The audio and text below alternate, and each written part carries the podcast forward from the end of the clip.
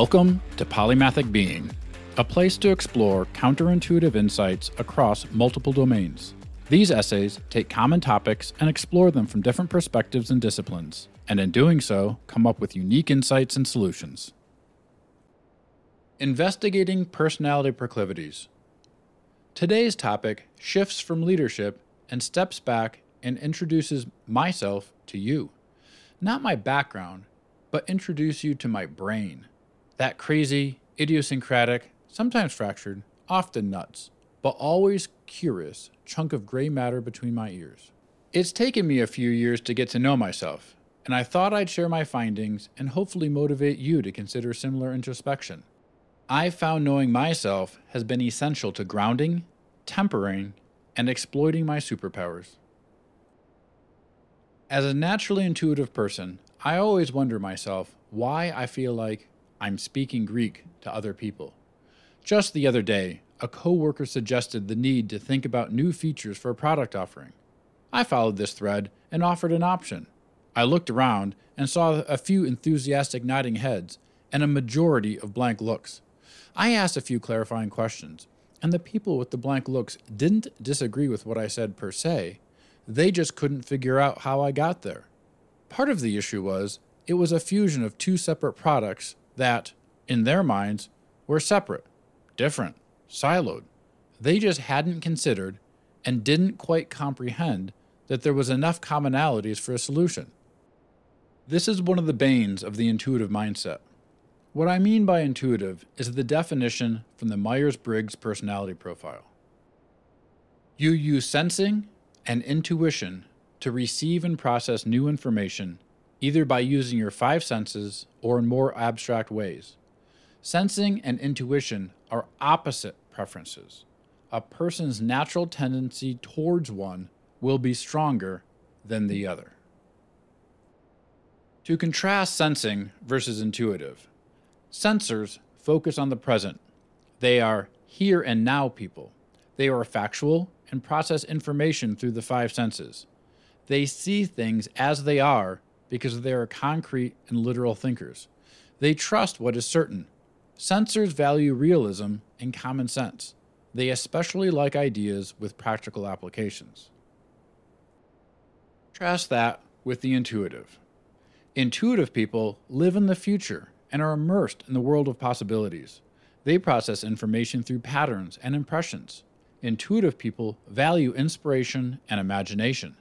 They gather knowledge by reading between the lines. Their abstract nature attracts them towards deep ideas and concepts. They see the big picture. But it's more than just my intuition. There's something else in that situation that is resonating beyond just that one characteristic. That's why I like to analyze the full implications of personality profiles. But before we go further, I must caveat that these profiles are not binary nor immutable. The worst thing people do is force a binary on people based on their scores. Instead, look at them as a scale a personality proclivity, propensity, and comfort zones, not strict ability or inability to look at or engage with the world. The Myers Briggs Type Indicator, or MBTI, is a great one to start with as it's one of the best known and captures some pretty solid characteristics. First, extroversion versus introversion, energized from without or within. Second, intuitive versus sensing. Is it systems thinking or is it discrete thinking? Third, thinking versus feeling, analytical versus empathetic. Fourth, judging versus perceiving, or order versus disorder. I highly recommend you take other profile tests, like the Big Five, because they complement and help balance the perspectives for a more complete view. The Big Five, also known as OCEAN, captures first, openness, open or closed to new experience. Second, conscientiousness. This is the same as the MBTI's perceiving or judging. Third, extroversion. Again, same as the MBTI. Fourth, agreeableness, willing to go along or willingness to disagree. Fifth, neuroticism, anxiety or the lack of thereof regarding experiences.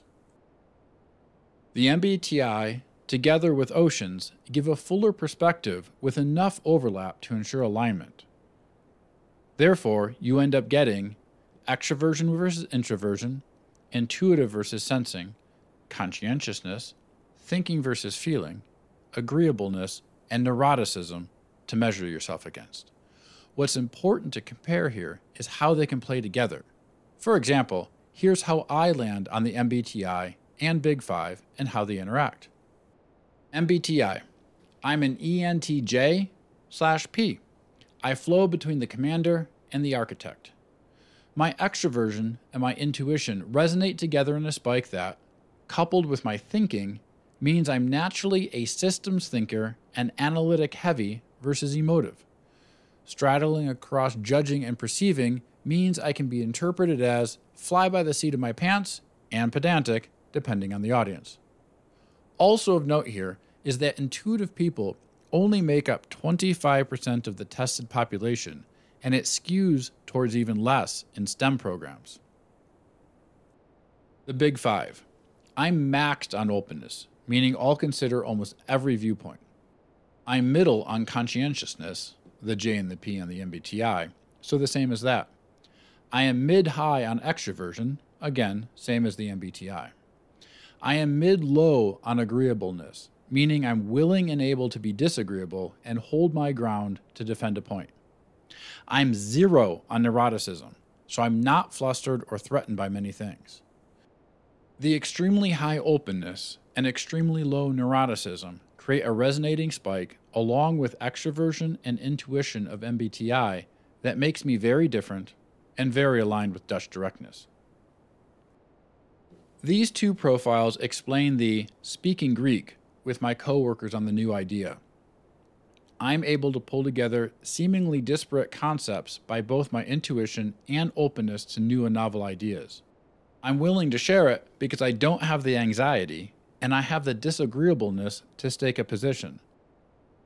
Double down with the thinking focused analytics and orderliness, and it's normally quite a defensible opinion out the gate blend in the extroversion, and I have what my wife calls a big personality. It's both great and frustrating at the same time. I've learned that I really need to focus on balancing this across interactions much more intentionally than many people. What is probably the most frustrating are the negative characterizations of my personality that are completely at odds with who I am at my core and suggest some form of dark triad of negativity the narcissism, Machiavellianism, psychopathy are similar. But then again, as I've captured in one of my axioms, people expect from others what they expect from themselves. It helps me to consider that if someone thinks I'm manipulating, it's because, in my position, that's what they'd be doing. While I don't have to accept this characterization, I do have to know who I am at the core to help me better balance myself. So, what are my core underlying attributes that weave into these first two personality profiles? There are a few other tests that can help flesh out even more detail of who I or you are holistically. One is Principles U. My highest alignment is in Shaper, where I visualize ambitious goals, set plans in place, and push through relentlessly to make them happen. Or Impresario, loving to entertain, engage socially, and facilitating great experiences with other. Or coach, why I regard self growth, development, and learning as a cornerstone of life and daily practice. My lowest alignment in Principles U is in helper. I'm not driven by compassion and care for others or support of their emotional needs. And again, I'm not a very good implementer. I don't organize and structure people and processes to reliably execute tasks as well as others do. In the Strength Finders test, my highest alignments are as a solutions finder, ideating new ways to solve problems, and a visionary, envisioning a better future, as a foreman, commanding decision making, presence, and control, and in believe, believing in doing the right thing. My lowest alignment is with prudence, kind of ties into my JP dilemma of fly by the seat of my pants. or as a hard worker, just being busy and executing discrete tasks. And especially lowest alignment in consensus, that is, seeking harmony. A last test to consider is the standout assessment, where it demonstrates that I am an influencer, a connector, and a teacher. These three tests that we just covered, along with the first two personality profiles, start to provide the whole picture. I'm a coach, I'm a connector, I'm a teacher, I'm a visionary with a strong do the right thing tendency. I am not a helper. Do your own work. I'm not okay with discrete tasks, and I don't seek harmony first. Analyzing these proclivities helps me better manage them in nuanced situations. It doesn't always work with everyone because I'll never be anyone to anybody. I'm going to be who I am.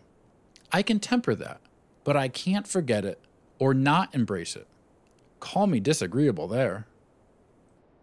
I also have an insatiable curiosity to know how other people land because I love figuring out how to work with other people. I love pairing my weaknesses against another's strengths and building mutually supporting relationships where we can be okay with and complement each other. Fundamentally, don't expect from others what you expect from yourself, and instead find out who you are, what that means, and how that changes your view towards others. Thanks for listening to Polymathic Being. We'd love for you to subscribe on Substack at polymathicbeing.substack.com, where you can read, comment, and share these essays.